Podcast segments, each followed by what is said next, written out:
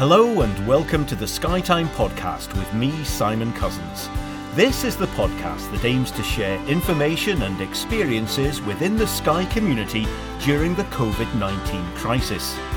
In the week that the UK government announced some minor lifting of lockdown rules, Skytime can start to look at the transition towards the next phase of the crisis and celebrate the people, places, and providers that make Skye such a great place to live, work, and visit.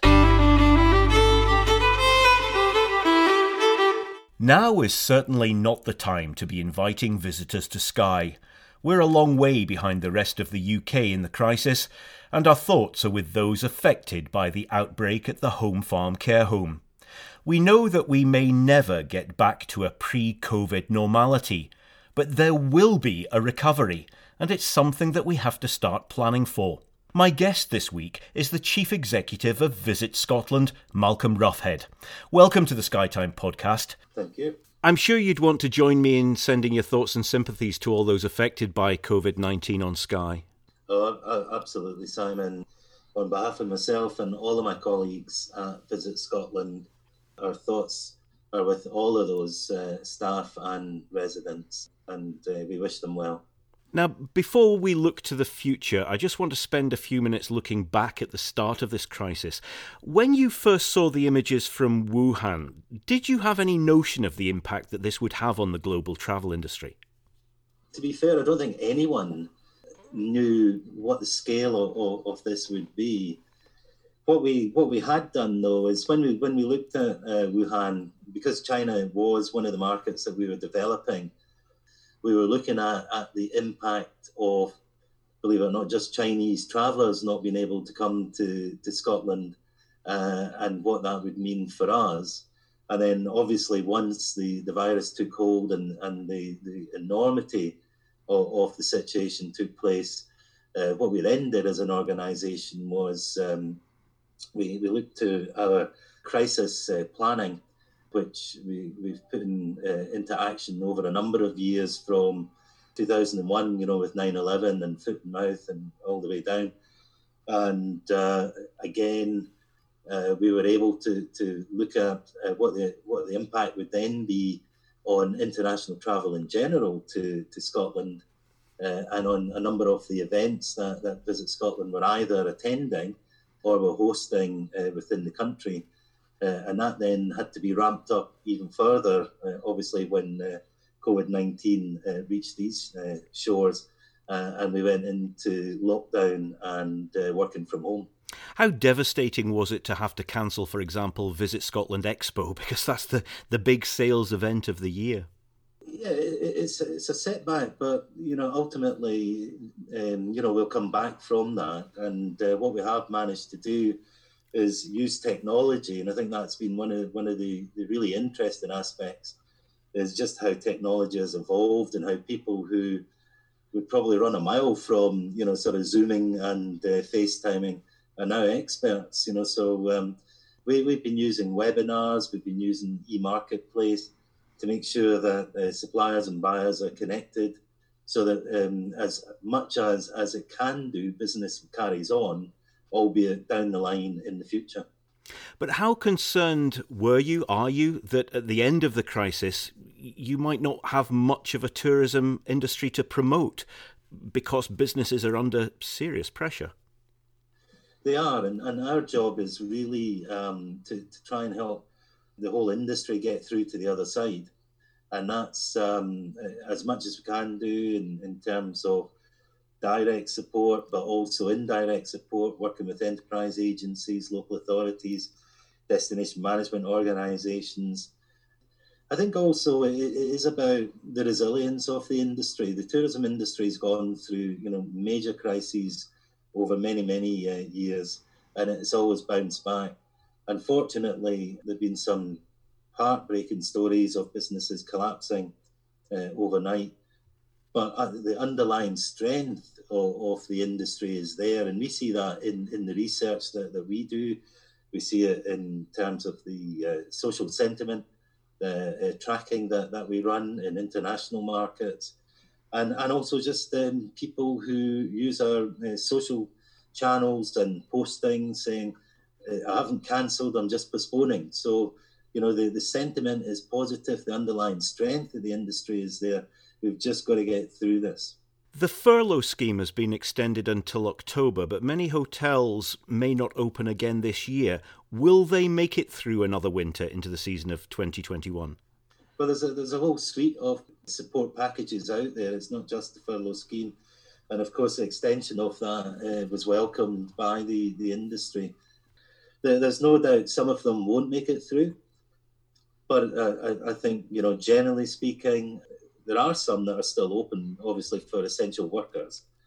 And, uh, you know, the those those that are, are were in good shape going into this are battered and bruised. There's absolutely no doubt about it. But the, the sentiment coming from uh, those in the in the industry is that you know they, they'll come back. I saw in uh, one of your recent publications that in America there's a, a, scheme to support hotels through the crisis with a, a buy now, stay later bond scheme. You buy a voucher for $100 now and it's worth $150 in 60 days' time. Is that something worth trying here? it's an interesting one, isn't it? And, and I'm not actually sure about the legalities around that in the in, in the UK. I know the, the, the industry, generally speaking, has been pretty um, innovative and creative in the way that they've, they've been trying to make sure that you know people will be coming. And so, as I mentioned, you know, postponing rather than cancelling. So they, they have allowed you know sort of flexibility around deposits, and and I think the interesting aspect of, of all of the, the, the packages is that the money is now beginning to flow out into into the business. Uh, and you know, whilst there's obviously been you know a, a, number of hiccups in terms of tardiness of payments, you know, I'm delighted that actually the money's now getting into their bank accounts.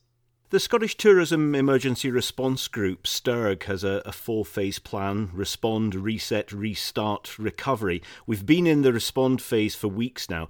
When will we move to reset and, and what does that involve? Well, we, we are to a certain extent already in the reset. Uh, and reset effectively is um, it's looking at the implications around, for example, guidance on social distancing on sanit- uh, sanitization, facilities, traffic flow management.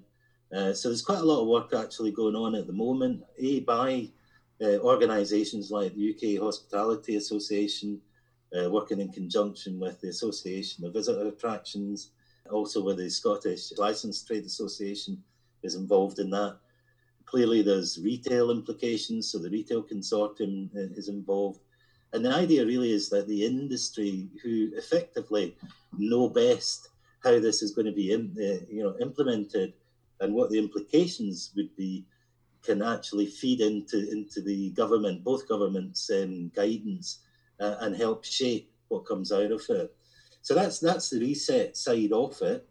And then uh, on the, the, other side of it is outside of uh, bricks and mortar You've also got when people go into, say, the national parks, and how can we manage that in terms of do you look at temporary parking uh, places? Uh, you know, do you enforce road closures in some places? Uh, how, how, do you keep people socially distant in, in that as well? Uh, transport providers are obviously looking at the implications for themselves. So, what would social distancing look like on a commuter train? Also, in terms of uh, buses, uh, the ferries, you know. So there's a lot of work that needs to go on before we're in a position to, to move to the next phase, which is the restart phase. And that, that in many ways is about pipe, pipeline filling. So it, it's about making sure that the supply chain is in place. Uh, and I'm not talking about necessarily, you know, sort of widget makers. We're talking about painter decorators, cleaners, uh, wholesalers, everyone who, who's part of the overall visitor economy supply chain.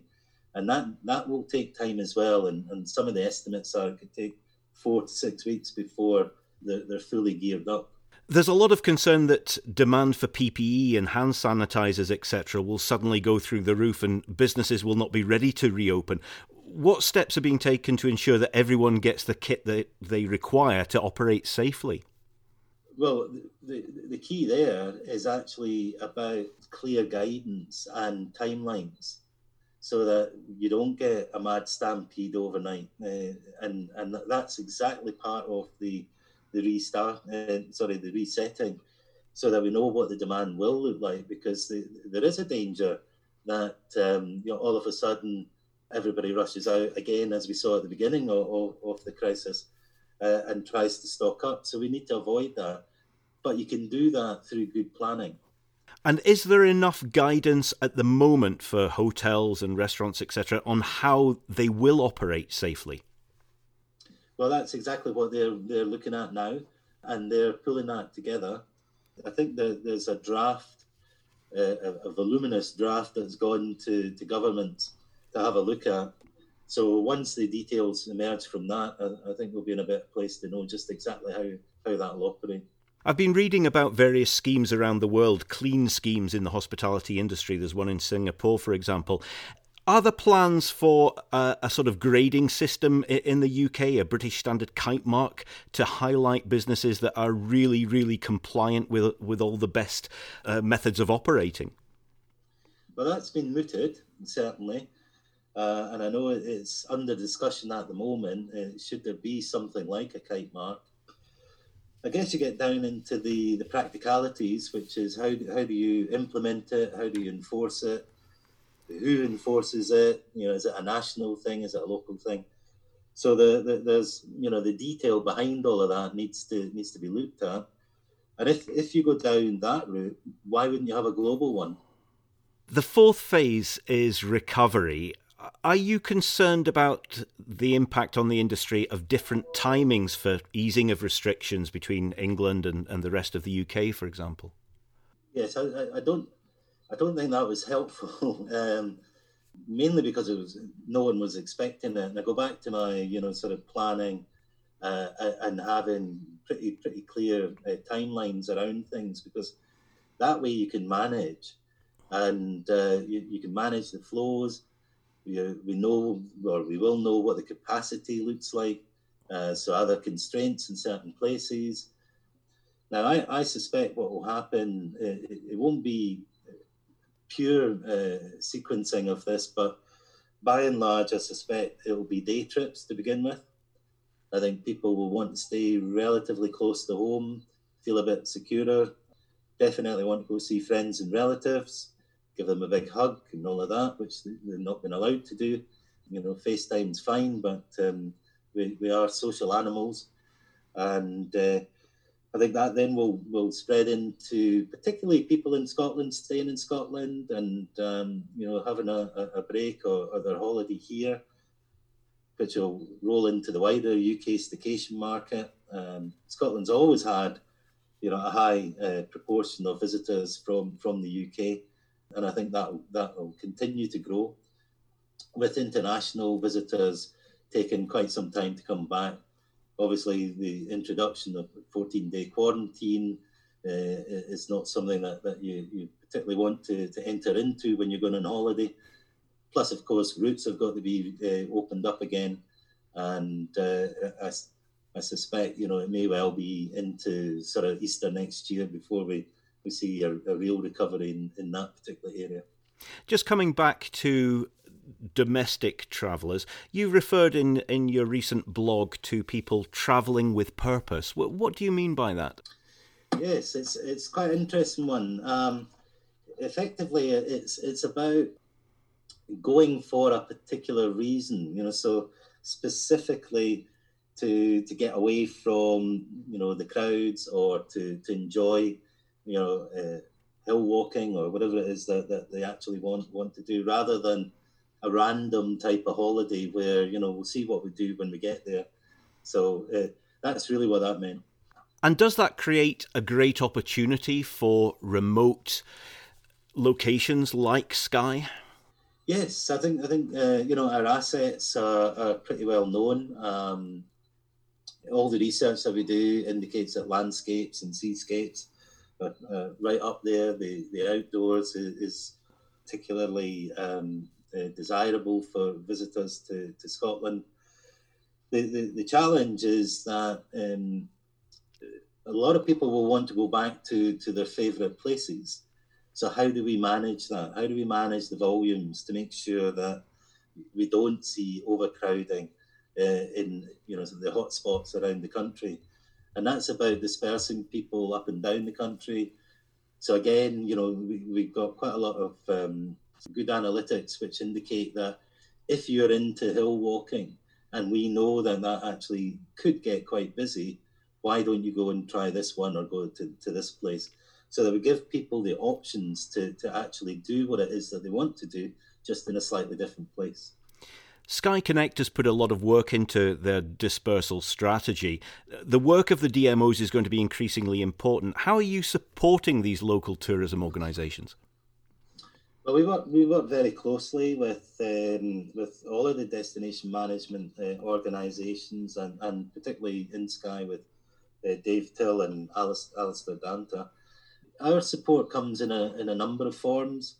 So it's either um, through our marketing and research teams, we can can help with web audits, look at digital upskilling, look at content creation. So there's a bit of co-creation of content uh, obviously, we have our own channels, so we're able to uh, allow people to, to use our channel, uh, social channels.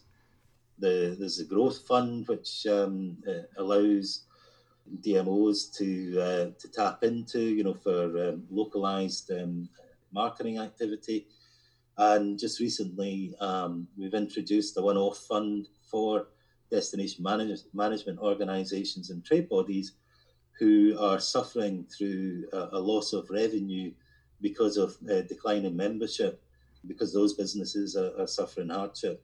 So they're able to apply for, for funding from Visit Scotland to replace uh, up to 50% of that revenue. Coming back to the international market, which after all is your your principal role, there've been lots of predictions about when that market will recover, ranging from two to five years. Are you on the optimistic or the pessimistic side of that? Uh, I think I think I'm on the realistic side. To be honest with you, I can see the hurdles that are there. You know, in terms of travel, uh, and our, our job, our challenge is to make Scotland a desirable destination for not just visitors to come to, but for example, airlines to operate in and out of. Uh, we have very, very good relationships with a number of the, the airlines, and uh, we've kept in contact with them throughout this whole period, just reminding them that we're here, that you know we are ready to work with them when they when they're ready uh, to, to fly back into the country. But it will take time. So I've seen some reports saying, as you said, you know, two to three years. Some have said might be a wee bit later than that. The only people who really know how, how fast that will move will be the airlines themselves. And I assume that they're having to do a huge amount of planning work at the moment in terms of how they operate, in terms of the configuration of what a, an aircraft looks like in the future yeah, absolutely. Uh, and you know, so will they go for smaller aircraft, more fuel efficient aircraft? Uh, will you know what? As you said, how many passengers will be on it? Will the day of you know the Dreamliner be over, or you know how's that going to work? So you know they're they're obviously considering this all the time, and uh, you know clearly they, they need to to operate at, at a level where they can reinvest. So they're going to be looking for where is demand strongest, uh, and we know that um, you know Scotland has always been an attractive proposition for those that are flying in at the moment, um, and it's up to us to try and make sure that, that we can keep it that way. And which countries do you anticipate will be the first to start returning to our shores? I, su- I suspect European countries. No one's talked about Brexit for a long time, which is probably quite a good thing. So we, we still need to see what the implications of that would be in terms of, of travel within Europe. But I, I would imagine that uh, the strong European markets that we have will, will re-emerge quicker than the long haul markets. We spoke at the very start of the, the interview about the COVID outbreak on, on Skye and the concern that there obviously is within the community. How can we go about reassuring communities about the influx of visitors as things start to open up again? Well, I guess there's no 100% reassurance until there's a vaccine. But what we can do, and what, what I'm absolutely determined to do, is is to make sure that, that the community interests are at the centre of what we do going forward, because they they are the heart and soul of what the tourism offer is. So everything that, that we do has to be done in conjunction with them, it has to be done sensitively, it has to be done sensibly. Uh, and that is uh, looking at the amenities, the facilities. I mean, there's some work that, has gone on at the Old Man of Storr in terms of looking at the amenities out there and the, the, the parking places, motorhome facilities, etc. So all of that needs to be done in conjunction I, I want communities to be, you know, owning and loving tourism. You know, I don't want them uh, to feel that it's being done to them. And I guess we also need to encourage visitors to be in some way accountable for their own behaviour.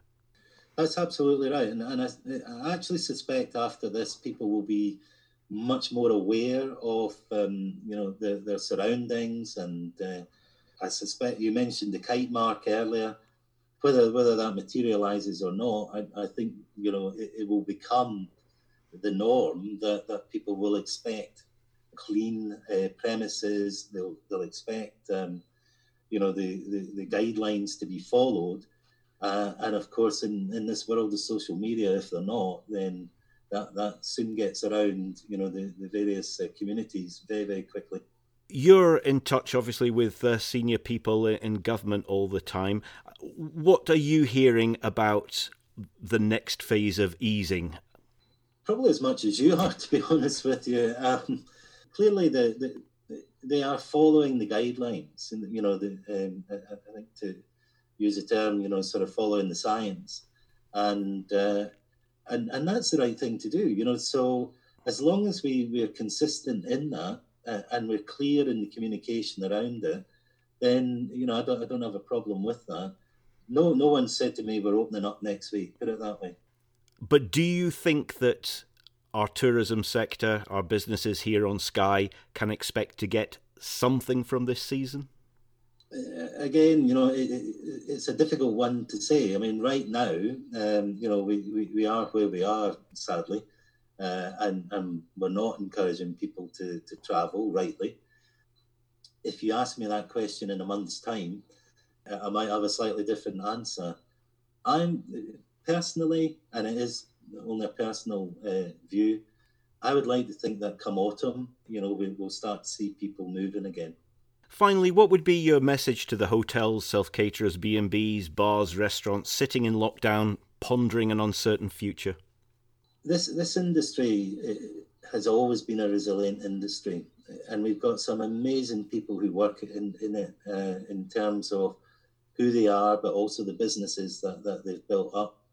Uh, and one thing that, that's come out of this is a real community spirit where we're all in it together. None of us are unaffected.